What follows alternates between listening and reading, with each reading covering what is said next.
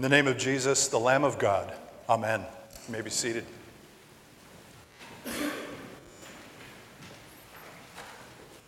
Well, it is always a great joy uh, to pick up a little child or to hold a baby in my arms at the waters of baptism. Uh, I also count it a very special joy in the course of life and ministry over the years to also baptize people like our fellow church member Jim Abelies, who uh, was actually uh, baptized eight years ago, this past Wednesday to the day, at uh, what I might say was, and I'll say this politely, well into adulthood.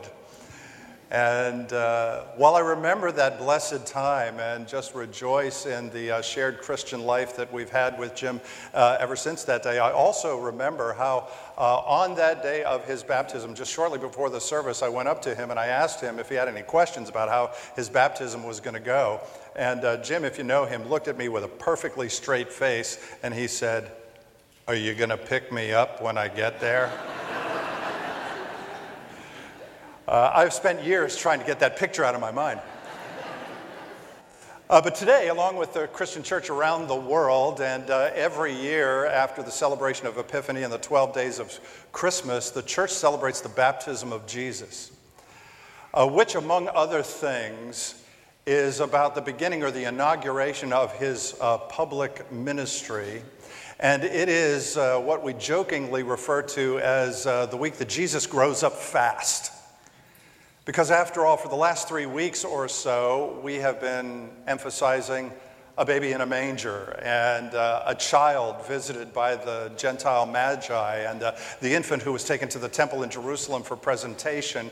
And then finally, the uh, flight into Egypt, and then ultimately the return to the Galilean village of Nazareth, about 75 miles north of Bethlehem, where he did grow up.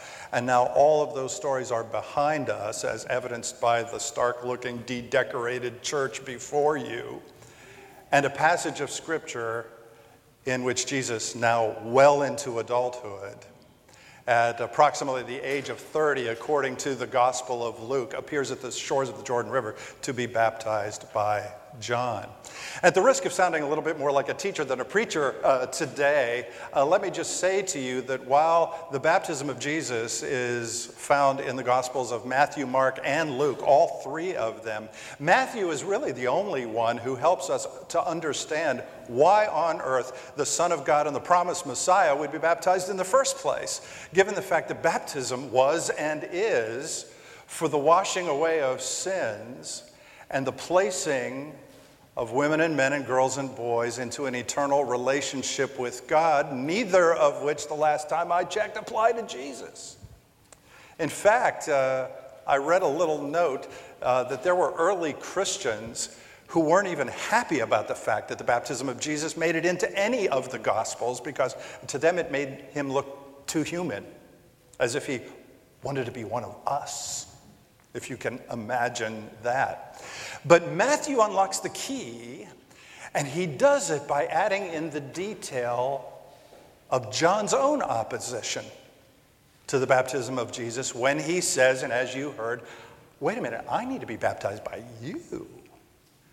And after which he ultimately consents when Jesus says to him that he wants to do this in order to fulfill all righteousness. In other words, this is how he is going to create a right relationship with God. And what that means, as I mentioned uh, in an Advent sermon uh, just a month or so ago, is that the baptism of Jesus in the Jordan River means not only that Jesus has come into this world in order to be close to us, it means that Jesus has come into this world to stand in our place. In other words, to put himself into the position of a sinner, literally, as he does in the waters of the Jordan River. But as our faith walkers here at St. Andrew know all too well, I am very uh, quick to add that's only really half of the story. And that's because if Jesus is really going to stand in our place, if he's really going to put himself in our position in the waters of the Jordan River, then he was going to have to stand in the position of a sinner in one other location. And that, of course, is the cross, where he dies for the forgiveness, for the freedom of those who put their trust in him, who put their hope in his sacrificial offering instead of their impossible obedience to hundreds of religious laws. And that is why, in the history of the Christian faith, the baptism of Jesus is always connected to the cross of Jesus. It's why we make the sign of the cross in remembrance of baptism. It is why St. Paul said in his letter to the Romans that when we were baptized in Christ Jesus, we were baptized into his death. And if in our baptism we are united with him in a death like his, because his baptism meant that he was on his way to the cross for us, then we'll certainly be united with him in a resurrection like his. And those who are baptized in Christ then know that the final words for us are forgiveness and freedom and life. And that makes baptism, which doesn't always look like very much, a very, very big deal. Because what the baptism of Jesus and our bapti- baptism into Christ means is that there's a cross in the water. I don't know if you know this, if any of you have ever heard about it, but there's a tradition in the uh, Greek Orthodox Church that takes place every year at the beginning of Epiphany when the baptism of Jesus is celebrated. And this tradition is kind of an, a little athletic contest uh, with a spiritual foundation or message attached to it. And what happens is that young Greek Orthodox Christians between the ages of 16 and 18 will gather around a body of water, maybe like a river or a lake or even you know, a very large pool. And there will be some ceremony connected with that. And when the prayers are said, the Orthodox priest will throw a cross out into the water. And after which, all of those young contestants will dive in and they'll swim around and they'll search for the cross in the water until one of them retrieves it. And that one receives a special blessing to conclude the ceremony. This, this tradition has been variously referred to in different parts of the world as cross diving or cross casting or uh, the uh, recovery of the cross. In fact, uh, there's a uh, Orthodox church in Tarpon Springs, Florida, that has done this every single year since 1920. Uh, and uh, it has attracted thousands and on some occasions tens of thousands of people who come out uh, to witness this every year. As a matter of fact, Jim Abelies, who I just mentioned, goes on his phone and identifies the winner of this year's uh, contest. And I forget the kid's name, but he's 17 years old. Although in other parts of the world where the climate isn't quite as favorable, uh, this whole custom represents something like a polar bear plunge with a, a, a spiritual twist uh, connected to it. And so, uh, what I want to say to you today is that if, if Pastor Nick next year wants to jump into our stormwater management pond here at St. Andrew, I volunteer to be the guy who throws the cross at him. On the other hand, there was one young Greek Orthodox man who, at the age of 17, when he was a high school junior, did this. And what he says is that this tradition really isn't fun and games, at least not totally. What he says is, we go diving for a purpose. We're celebrating the baptism of Jesus. We're teaching young people to know what they should be diving for in life. And so, with that kidding aside, I want to talk just a little bit about what the baptism of Jesus, what your baptism in Christ, what a cross in a, the water really means for you and me, and just exactly what you and your life can do with everything I'm saying here and everything that Matthew explains to us. For example, when you come here for worship, and you hear the words, in the name of the Father and of the Son and of the Holy Spirit, when the sign of the cross is made, what you can do is look around and you can say to yourself, these people around me, who I may not even know very well, you know, who may not be my age, my, you know, my, my, my race, my gender, my political persuasion, my this, my that. These people around me are my sisters and my brothers in Christ. And I am part of a great big worldwide family of God. And see if that doesn't make some sort of a difference in the way you live and see your life. But even before you get here, Martin Luther in his catechism said that you should wake up every morning. You should make the sign of the cross. You should remember your baptism because that is first and foremost your primary identity in this world as a child of God. And that is a very, very big deal.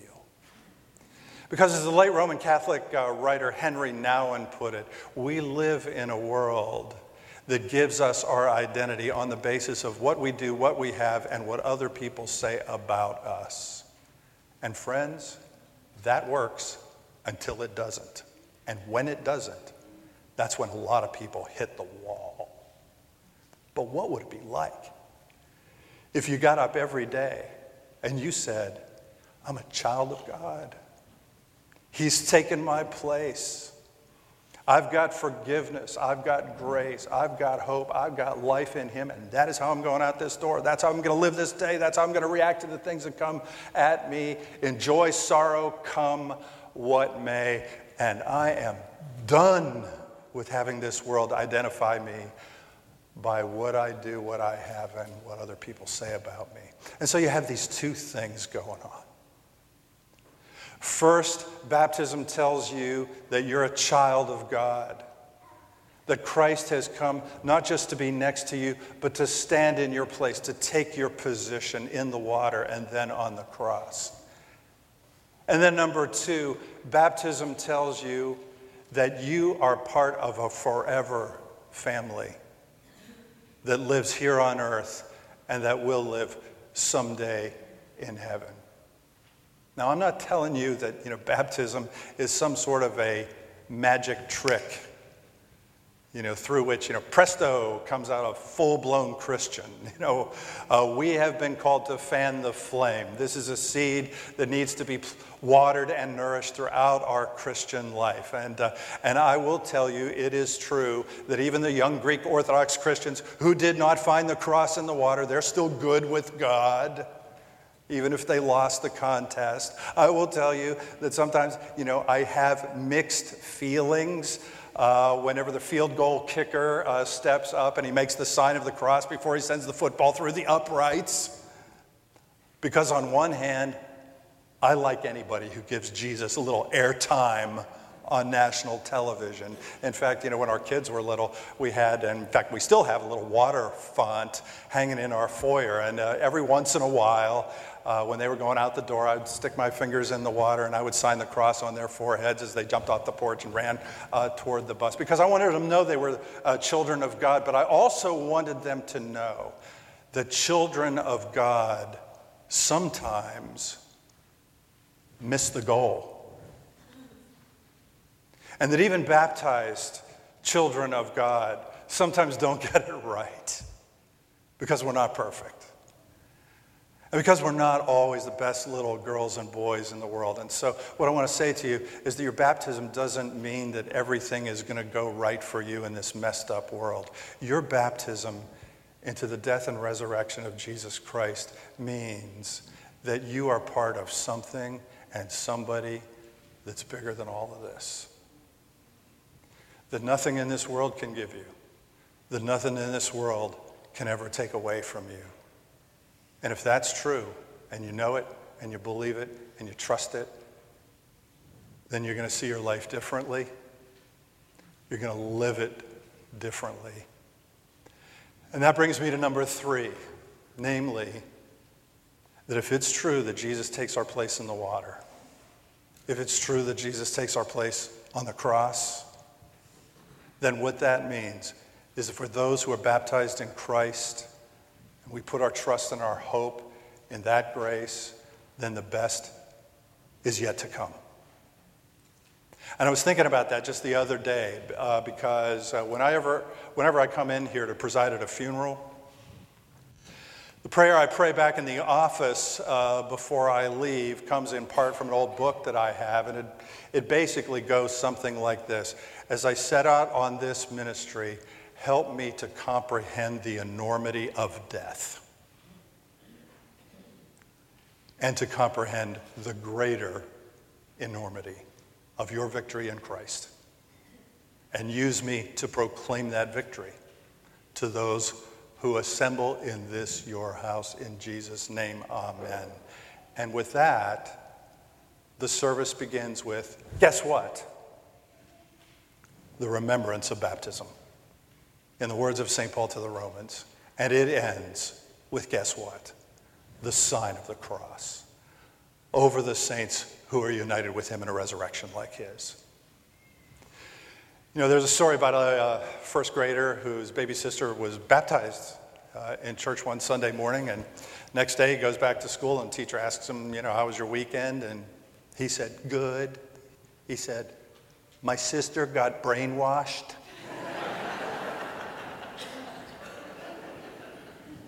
Hey, if you've been brainwashed, if you've been heart washed, if you've been soul washed, because somebody picked you up, brought you to the waters, or whether, like our friend Jim, you were well into adulthood. I hope that the baptism of Jesus and what it means will get you thinking about your baptism in Christ and what it means for you today and what it can mean for you in all of your tomorrows. And next week, I'm going to talk a little bit more about what we do with all of this. But for now, let me just say to you that if you're looking for your true identity in this world, if you are guilty, if you are grieving, if you know that there have been times when you missed the goal, because you haven't been the best little girl or boy in this world. If it's dawning on you today that even the person who finishes the rat race is still a rat, if you're wondering what it really is that you're even diving for in life, then, friends, do I have good news for you? There's a cross in the water. And because that, that cross is in that water, because of the one who came to take our place in the water and at the cross, you get forgiveness, and you get freedom, and you get hope, and you get peace, and you get life here in time, and someday for all eternity. And I invite you to go with that for the glory of God and for the journey of your life. In the name of the Father and of the Son and of the Holy Spirit. And all God's people said, Amen. I invite you to rise as we join together in prayer.